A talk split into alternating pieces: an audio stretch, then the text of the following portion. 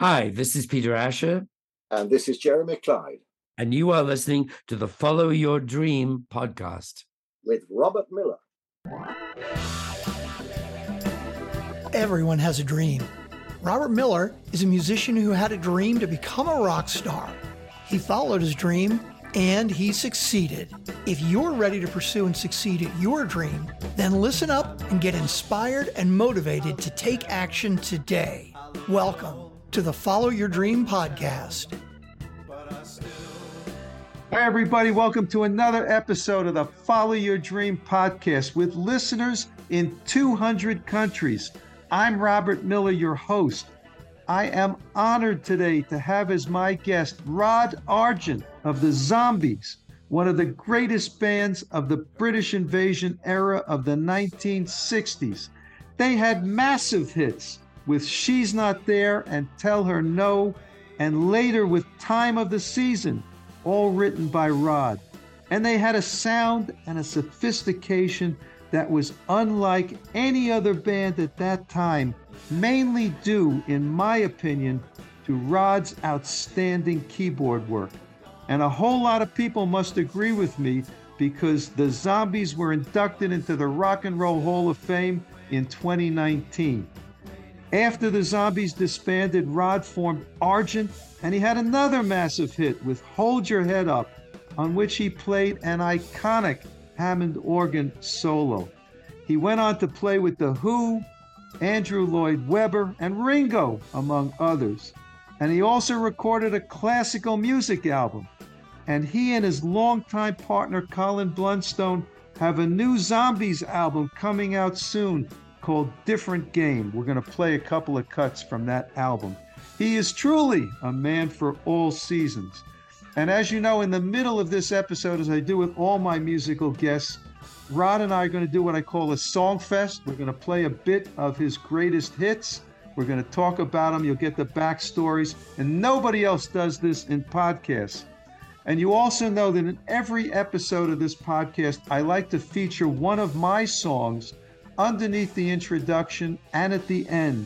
And I always try to make that song relevant somehow to my guest. And in this instance, I've chosen the song Waiting for Me from my new album, Bobby M. and the Paisley Parade, that just came out recently. And I chose this song because it's got a real 60s vibe, led by the keyboards, just like Rod has led his bands on the keys. So, Rod Argent, welcome to the Follow Your Dream podcast, baby. Oh, bless you, Robert. That's fantastic. Thank you. Well, it's fantastic to have you on the show. You know, I came of age musically in the 60s when the zombies were and all the British invasion bands were out there in force. And then I segued into the whole jazz rock era of the 70s. And to me, you and the zombies were a bridge between those two eras. Would you agree? Well, I guess in a way we probably were, and it wasn't it wasn't conscious. I mean, the thing was that I grew up loving classical music until I got turned on to rock and roll by when I was 11 years old by hearing Elvis sing Hound Dog. And for me, that was a way of first of all hearing black music by proxy because I'd never heard any rhythm and blues or any re- really black artists. But it led me to play records by well, first of all, Big Mama Thornton, because that was her original hound dog, but then Ray Charles very quickly. And, and I love Ray's playing. But I was st- at that time, even though I was still loving Elvis Presley, I was I was absolutely in love from the age of about 14 with the early Miles Davis group with uh, Coltrane and Cannonball Adderley and Red Garland and later Bill Evans, which uh, I just absolutely loved. And the first record that I could afford to buy by Miles was Milestones. It was an EP. And I didn't realize that that was his first foray into modal music. I had absolutely no idea. But I never thought of uh, introducing any of that into what I thought we were a simple rock and roll band. But it was just there. And, and I was still listening to classical music and stuff as well. In the early TV coverage in the States um, of She's Not There, when it came to the the piano solo. They didn't understand that at all. I mean, rock and roll was guitar groups. And uh, when it got to a piano solo, they just showed the drums, you know. So the camera went completely off me. I have to tell you, when you started out with that little introduction to She's Not There, the bass and the keys, Yeah. I mean, it just set the tone for the song. And you're right, the solo was so different for that era.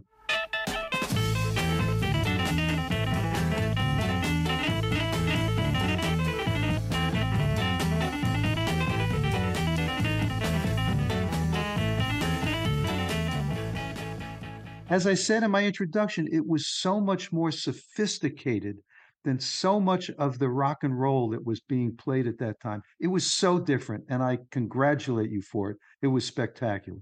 Well, being fairly selfish, I always used to, when we did all our live stuff, I always used to improvise a lot. And, and I would always put us in anything that I wrote, I would have a piano solo, you know. and the thing was, it was genuine improvisation. I mean, if you hear uh, some of the early outtakes of uh, "She's Not There," you'll you'll hear the solo is completely different on each one. So it, it you know it wasn't a constructed solo; it was just imp- improvised, and and that was because I was listening to so much jazz at the time. And, and I just loved it. But at the same time, I, I still love the early raw rock and roll of Elvis. And of course, when the Beatles started, two years before America, in 62 in, in the UK, uh, like everybody else there, I was completely blown away with the sort of honesty of their playing, etc. And, and, I loved that too. So I was a com- complete conglomeration of, of, things, even though I thought we were just in a way being the Beatles sort of thing. But I didn't realize until later when I remember, I think the Byrds were the first people that I read who said Rod Argent's solo in in uh, She's Not There really formed our way of playing Eight Miles High.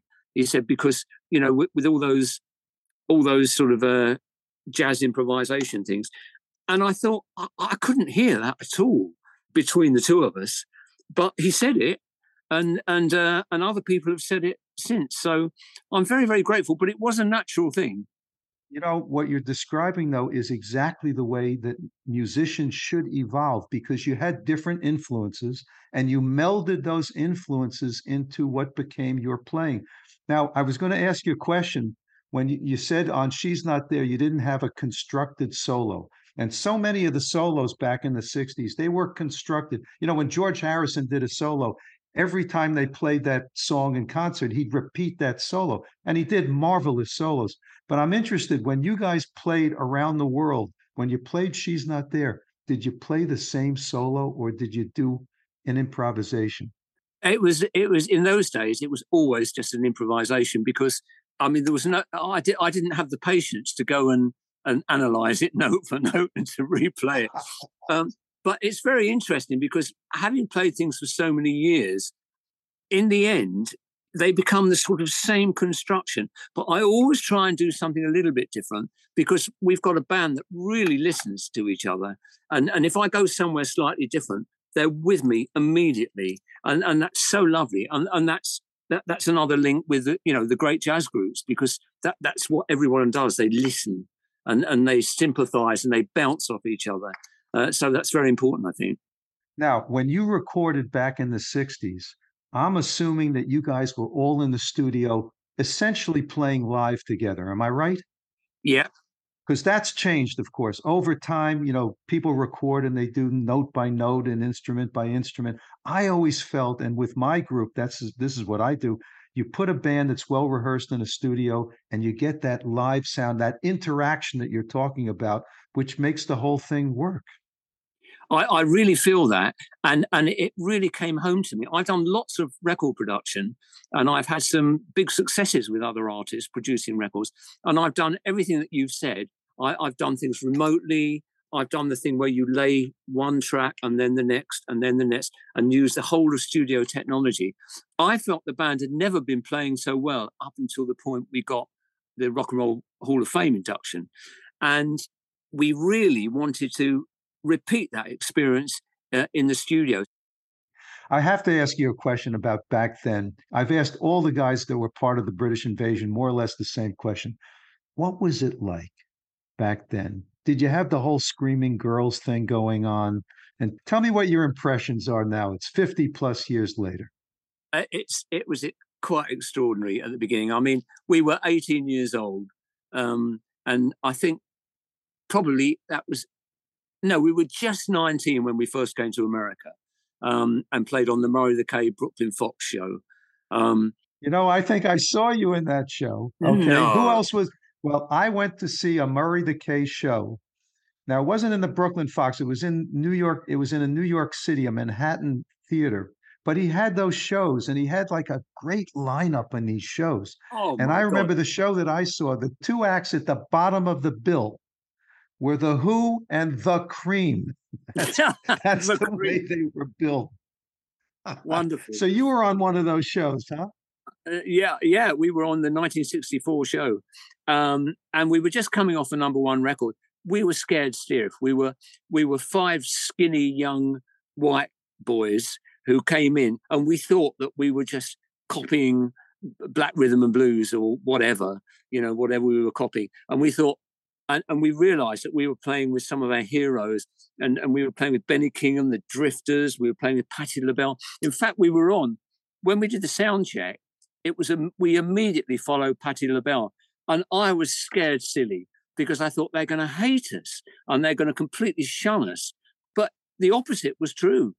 But then, as you said, you know, like 19 years old, you go to America, you're doing what is a dream because you've you know with your first song, pretty much it was the second song I ever wrote. Uh, we, we had a number one record in the states, and I remember just eight years before hearing Elvis in, um, I think it was eight years before anyway. Uh, I've probably got that completely wrong, but um, singing Hound Dog and being so knocked out, thinking I I was 11, thinking I've got to be part of this in some way or other. But there's no way anybody English can come anywhere near what they're doing. We we only just barely under, understand what we're listening to, you know. And then just eight years later, I found out at that time and I didn't realize this until the 90s when I was speaking to um, an Elvis freak who was a DJ in Ireland. He said, I can't believe you didn't know that Elvis had three of your songs on his jukebox. And I thought, no, what ridiculous turnaround. But apart from that, as you say, it's a dream because all all the you didn't have to try. All the young girls, all the beautiful young girls wanted to know you. You know, it was a it was a, a late teenage dream. I mean, a complete dream. I've spoken about this with other guys that were part of that whole British invasion thing. And the irony is that you took American music that was overlooked. The blues were basically an overlooked genre in America. You brought it back to England, you redid it, and you gave it back to the US, and it worked in that context. And do you know who was largely responsible? I believe, ra- rather than the Rolling Stones, I believe it was the Beatles right at the beginning because they opened the whole scene for people in the UK to react to, um, and, and and particularly with Motown and, and the black artists that were in Motown at the time, because they came from Liverpool, which was a port, and and all the merchant seamen used to sail into New York, and they would listen to all the jazz that the wonderful jazz that was still going on there. I mean, seminal people with nobody in the clubs by that time. I, I remember seeing the Rolling Stones j- just before we turned professional, and I remember, go- and it was just before their first record came out, "Come On," the Chuck Berry record, uh, and I remember us all being in this little club that were, it held 50 people and they were all sitting down on stools. Jagger wasn't moving around at all. He was sitting on a stool. They were doing real purist in their eyes. Not so much muddy waters but m- mostly chuck berry but yeah but all all, all blues things. And they sounded fabulous. I, in fact that's the best i ever heard them in in, in my memory anyway. Got off the stool eventually, I'll tell you that. yeah but um it was it was just brilliant. And i think the beatles were responsible for opening the scene to that. Yes. and then of course in the states you tended with a few exceptions of having very categorized radio stations. So you had race stations you know and and the white kids, generally speaking, would only listen to the white stations, and the black kids generally would only listen to the black stations. So it was all separated. It was in the UK. It was a big melting pot, and that was so so great for us. I think. Well, you're right because I grew up in New York City. I've told this story before. We had three stations on the AM dial that played rock and roll. And Murray the K, who you mentioned before, was the leading jock on one of those stations. Cousin Brucey was the leading jock on one of the yeah, other yeah, stations. yeah. I remember Cousin Brucey. And yeah. what we could do is we just surfed from one station to the other, and we heard every one of those hits that was coming out of England for the most part. It was just a magnificent time.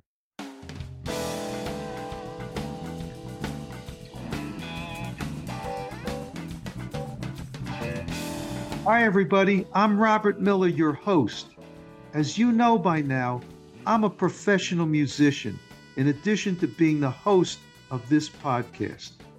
With my band, Project Grand Slam, I've released 12 highly acclaimed albums, including Trippin', which went to number one on Billboard. And we've got millions of video views and streams. My latest album is called Bobby M and the Paisley Parade.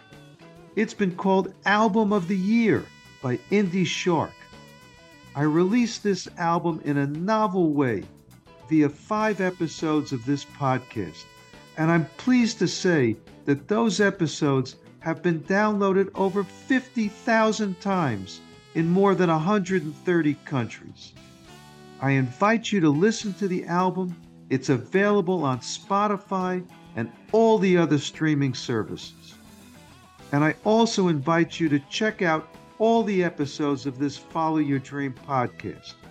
I've had so many amazing, famous musicians and others as guests on the show, all of whom have followed their dream to success.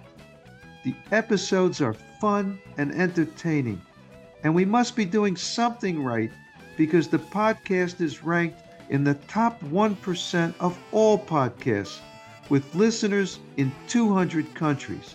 How about that? So every episode is like taking a world tour. If you haven't done so yet, please subscribe to the podcast so you get each episode when it airs. And also, please sign up for our weekly emails, which keep you up to date on everything. The links are all in the show notes.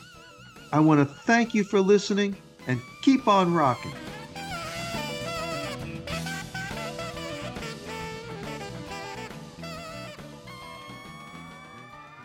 All right, we're going to get backed up here if I don't get to that Songfest portion because I want to play the hits that people know. And we're only going to play a little bit of them. But let's start with She's Not There. We talked about it earlier. You had that iconic beginning with the bass and the keyboard and you know the whole modal thing that you didn't even know you were doing on top of Yeah, on top of the, the keyboard part. Well, no one told me about her, the way she lied. Well, no one told me about her, how many people cried. But it's too late to say you're sorry. How would I know? Why should I care? Please don't bother trying to find her. She's not there. Well, let me tell you about the way she looked, the way she had hair, the color of her hair. Tell me your recollections and feelings about that song all these years later. Well, I, I, I always sort of say that I had the arrogance and naivety of youth that you only have once. Um, and I thought when we were signed to Decca, it was on the back of winning a, a beat competition. Uh, and Dick Rowe from Decca, who turned down the Beatles, walked into our dressing room and said, I'd like you to record a single for Decca. And we said, Yeah, great. And we got a producer um, that was uh, a friend of a very good professional musician who was a friend of Chris's. Um, but he, he said, I know a really good producer. He said, if I were you, I'd get him just to look over the Dick Rowe contract. So we said, yeah, okay. And then a few days later, he came back to us and said, I've seen the contract. He said, it's not bad at all, actually. It's really good. He said, there are one or two things I would change. He said, but do you know what? he said, I, I think you could have a producer rather than just go in there yourself and do it, you know. Um, and he said, I would love to produce you. And he had he had produced a couple of hits. Uh, and we and we thought, yeah, okay. And he said, you know what? You could always try and write something yourself. And and the only two people who, who listened to that or heard that were Chris White and myself. And we went away and I wrote She's Not There. And uh, it was only the second song we, we, we, that I'd ever written. But with the arrogance and confidence of youth, I thought, I can write something that's as, you know, I was thinking Beatles that time. They'd just come out. No, it wasn't. It was two years after they come out. And I thought, I can write something as good as that. And, uh, uh, and going to sing it absolutely great. So we rehearse it. We were in the studio in two weeks' time. I said, we really, really rehearse it. But there was one program called Jukebox Jury on the television. And uh, they played two minutes or a minute and a half or two minutes of each record. And they had a panel on there, different celebrities every week. Right. And to my horror, I found that the, the week they played She's Not There, which was a wonderful thing in itself because I, I couldn't believe it. I got onto it. One of the guests was George Harrison, and the Beatles were gods at that time, absolute gods. You know, it was like word down from Mount Olympus, you know. And I thought, oh my God, if he doesn't like the record, I'm going to give up and and I, I, there's no way I can ever record anything else. And and I started watching the program, and for about the first four records uh, or five records, he wasn't nasty, but he was saying, "No, I don't really reckon that," and I don't think really that's got much of a chance. No, no, no, I don't. I don't think that's a hit. And then our record came up, and I thought, "Oh my god!" Uh, and then he listened to it, and in the end, not only did he say, "Well done, zombies," He said, that's really good. He said, and if that's their real keyboard player, that's great. And I thought, what? He just said that. He's, that was George Harrison, you know, and I'm sure that gave us a kick, you know, that started it being a hit record. And we were managed so badly that after that, they put out completely the wrong record. They wanted it out six weeks later, the second record. I can imagine. Oh, before I got to tell you this, the little yeah, vignette. I had Jeremy Clyde from Chad and Jeremy on the show, and he talked about how he was on jukebox jury, and it was and they played a summer song, which was their massive, massive hit, right? And Ringo was one of the panelists, and apparently everybody gonged the song. Okay, everybody thought it was a miss. Although Ringo did say maybe they'd like it in the States or something like that. well, there you go. All right. I want to go to your your next big hit, which was Tell Her No, another extraordinary song. And this one, I always thought that Colin's vocal was so different and unique in this song. And if she should tell you, come closer. And if she tells you with a charm Tell her no, no, no, no, no, no, no, no, no.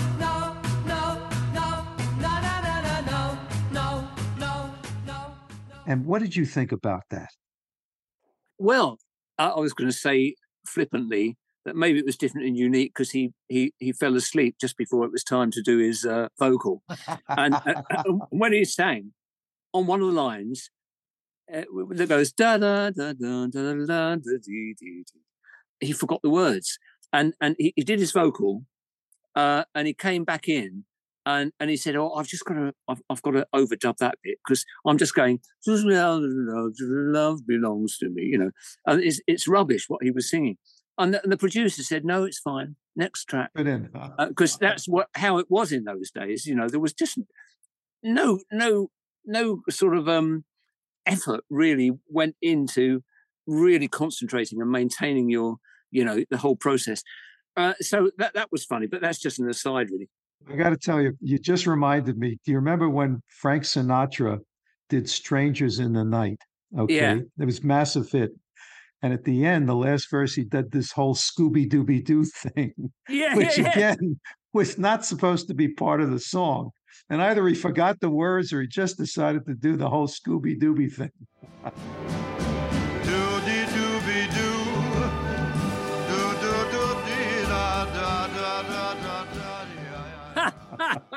yes, I know he famously he didn't like to do many takes, did he, Sinatra?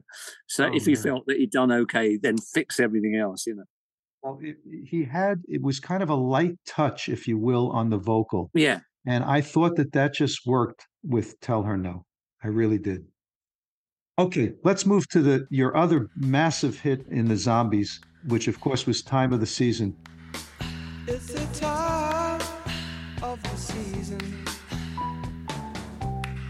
Love runs high. In this time, give it to me easy and let me try with pleasured hands to take you in the sun to promised lands to show you everyone. It's the time of the season for loving. There's a story behind that. I'm going to let you tell that story.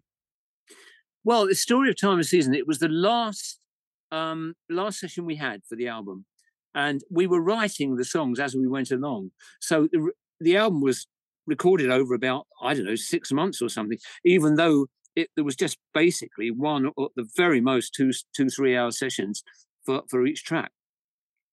I remember I was sharing a flat with Chris White and and his friend also at the same time at that time. Uh, and I remember saying to Chris, he was in the next room, and I remember going to see him and saying, "I've I've got a song, you know, it could be the, our last song," and I said, "Do you know what? I think it could be a hit." I was the only one that thought that. I mean, no one else thought it. They just thought it was the last track to do on, on the album. Um, but we had Geoff Emerick, who was recording that session, and and he was a wonderful, wonderfully intuitive sound guy, absolutely wonderful He was the Beatles guy, right? Is the Beatles guy. And I remember going in there and we recorded what we'd rehearsed because we rehearsed it over uh, several days and we recorded all that. Uh, but because the Beatles were the previous group in there to us, they, they caused some things to happen technically.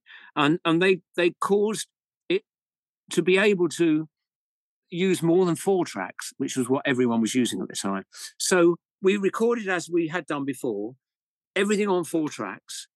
Uh, and, and then we suddenly found we had three extra tracks, and and because of what they made the technicians do there, um, and so it gave us a little bit of spontaneity. So we we'd rehearsed very carefully because we had to. We didn't have much time, but always there was a little bit of time for intuition and and and momentary inspiration.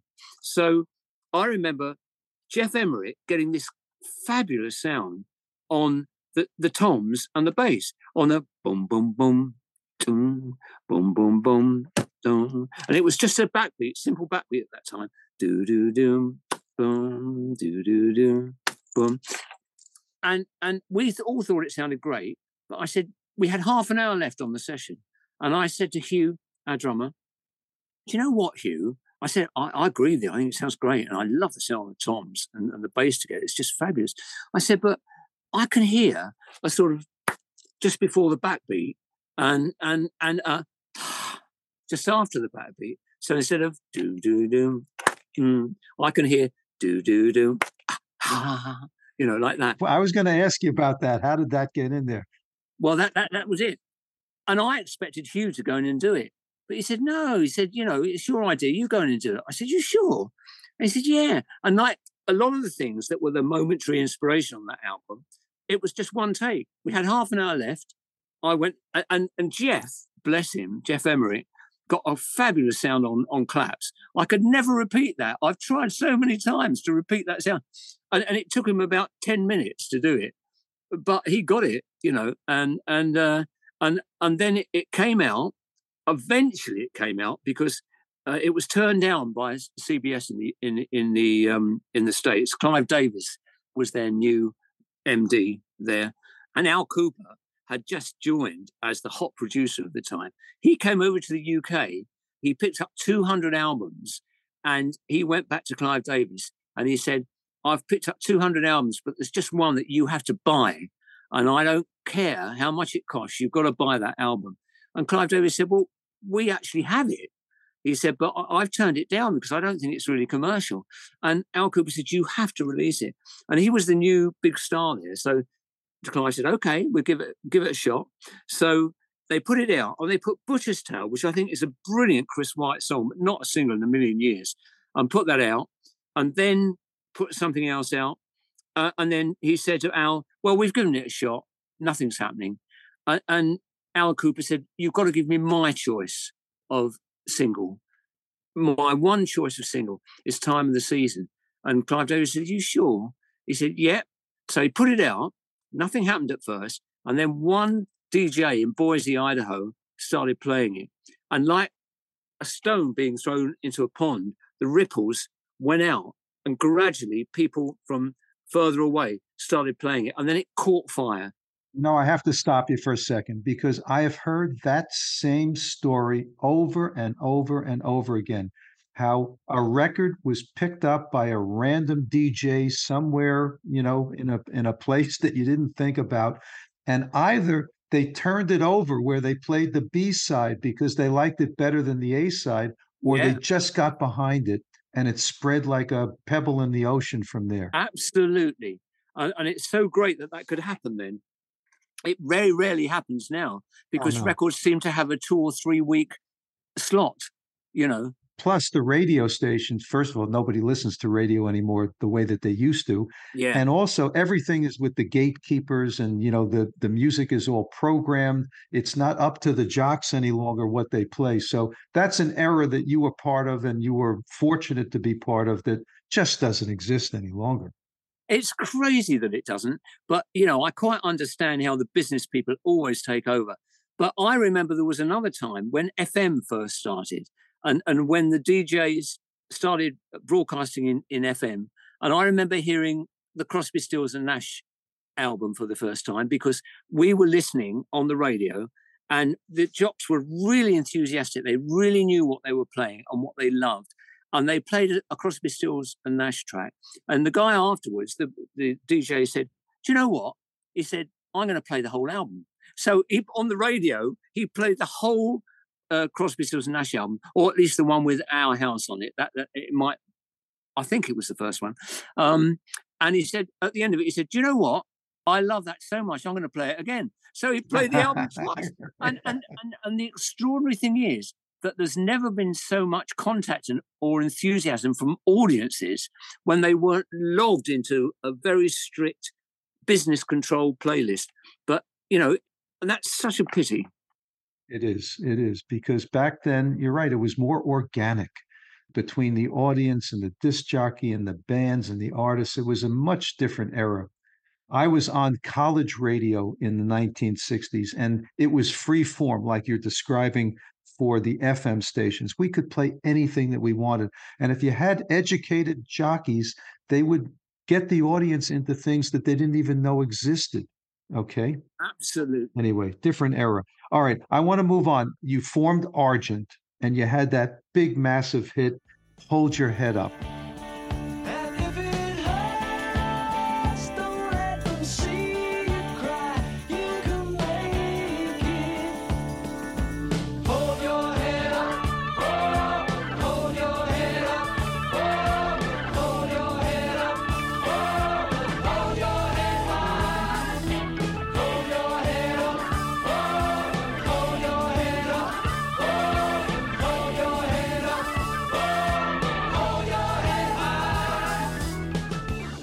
Tell us about that one.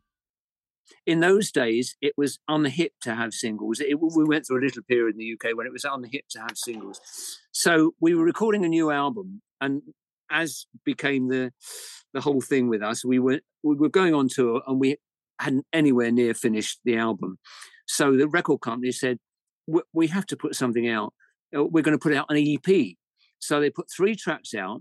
They put the long version of "Hold Your Head Up" on there, which was about oh god um i think it was about nearly six minutes long or something like that with a three minute organ solo in it and it came out and and of course radio didn't play it except for one dj called alan freeman and he had a show on bbc every week on a saturday and he played it every single week for about three weeks and it wouldn't go away.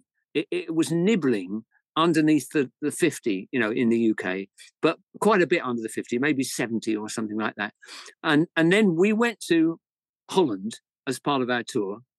While we were away, we got a phone call from CBS saying, We've edited your record, we put it out as a single. And we thought, No, it's not hip to have a single. We, we don't want it out.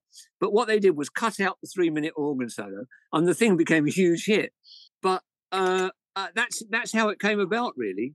That happened a lot back in the day. They would take, you know, the, whatever the records were, and they would chop them into kind of radio friendly. Yeah. Um, I'm trying to think of a couple of things that that happened to. If you remember the song In-A-Gadda-Da-Vida, yeah, yeah, absolutely. it had like a 50 minute organ solo, Yeah, yeah, and they yeah. they chopped it down to you know like two or three minutes, and that worked. You know that became the hit, right? And the Doors had something like that too. I Yeah. think Light My Fire had a very long solo section on the album. They cut it down for the radio, and that's what you hear, of course, for the last 50 years. But the one thing that I loved was the fact that after our record became a hit, Hold Your Head Up, it became hip again uh, to some degree for, for bands like Led Zeppelin or whatever to, to dare to release singles again. So I was really pleased in the end that that, that, that happened. You were a leader, huh? I love that. All right, so you got this brand new album coming out, you and Colin and the the the new Zombies, and we're gonna play little bits of two of the songs uh, underneath my voice. Love you while I. Can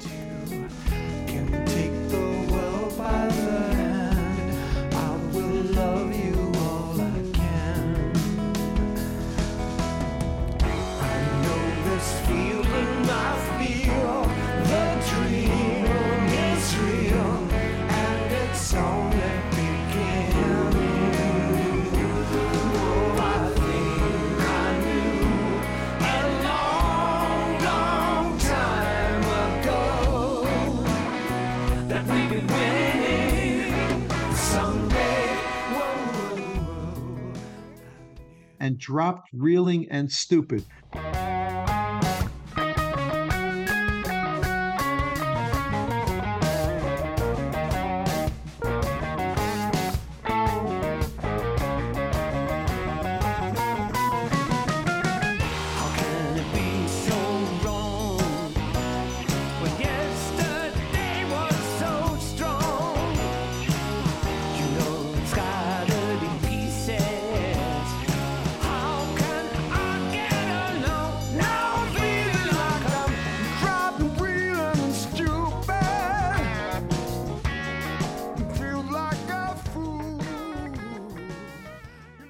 Me a little bit about this situation.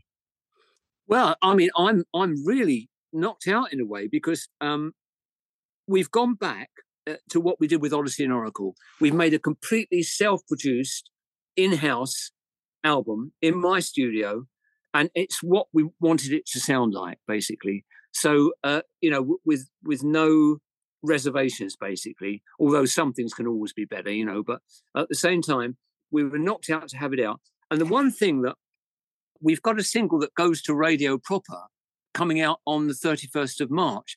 But the record company, who loved the whole album, wanted to put out two streamed teaser singles first, just on streaming.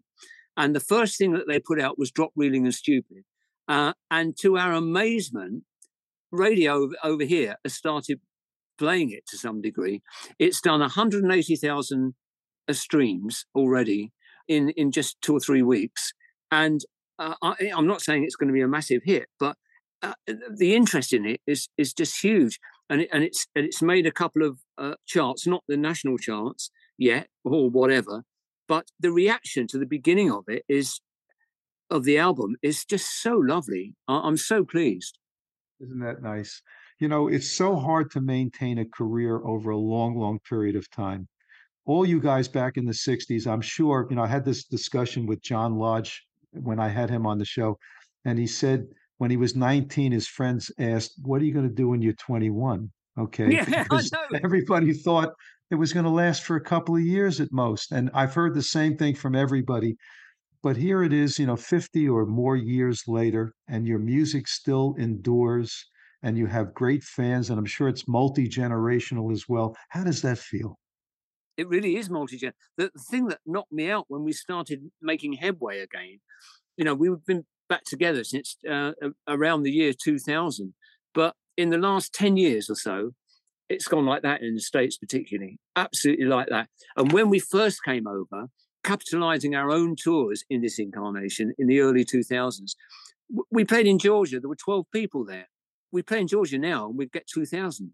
I mean, it's it's extraordinary, really, and and it's and it's just great because we've always embraced the idea of doing it because we want to keep creating and keep getting enthusiastic about creating new music, and we almost always get a young component in the audience, along with people who I'm very pleased to say have followed us all, all the way through. But we always get a young, we, we get young indie groups come to see us. We get a good proportion of the audience, usually, especially in America, uh, who are young, and you get a huge amount of energy back. And and and while the tedium of touring is still harder than it ever was, the actual hour and three quarters or whatever it is on stage is the most rejuvenating thing because it's it's like being 18 again and there's just as much energy going out and coming back. That says it all right there. We have been speaking with rod argent the great rod argent from the zombies and from argent. I love all the stories and the backstories that you've been telling i love all your music and uh, i want to thank you so much for being on this podcast rod well thank you and i'm going to go home and, and look out one of your albums There you go. And I'm going to play you now the song that we started out with in this uh, episode. It's one of my new songs called Waiting for Me. I want to thank you all for listening, and we will see you in the next episode. Thanks for listening to the Follow Your Dream podcast. Make sure to subscribe, rate, and review the podcast so you don't miss another inspiring episode. You can connect with Robert at robert at followyourdreampodcast.com. And you can hear more from his band at projectgrandslam.com and at thepgsstore.com. but I still couldn't see if you're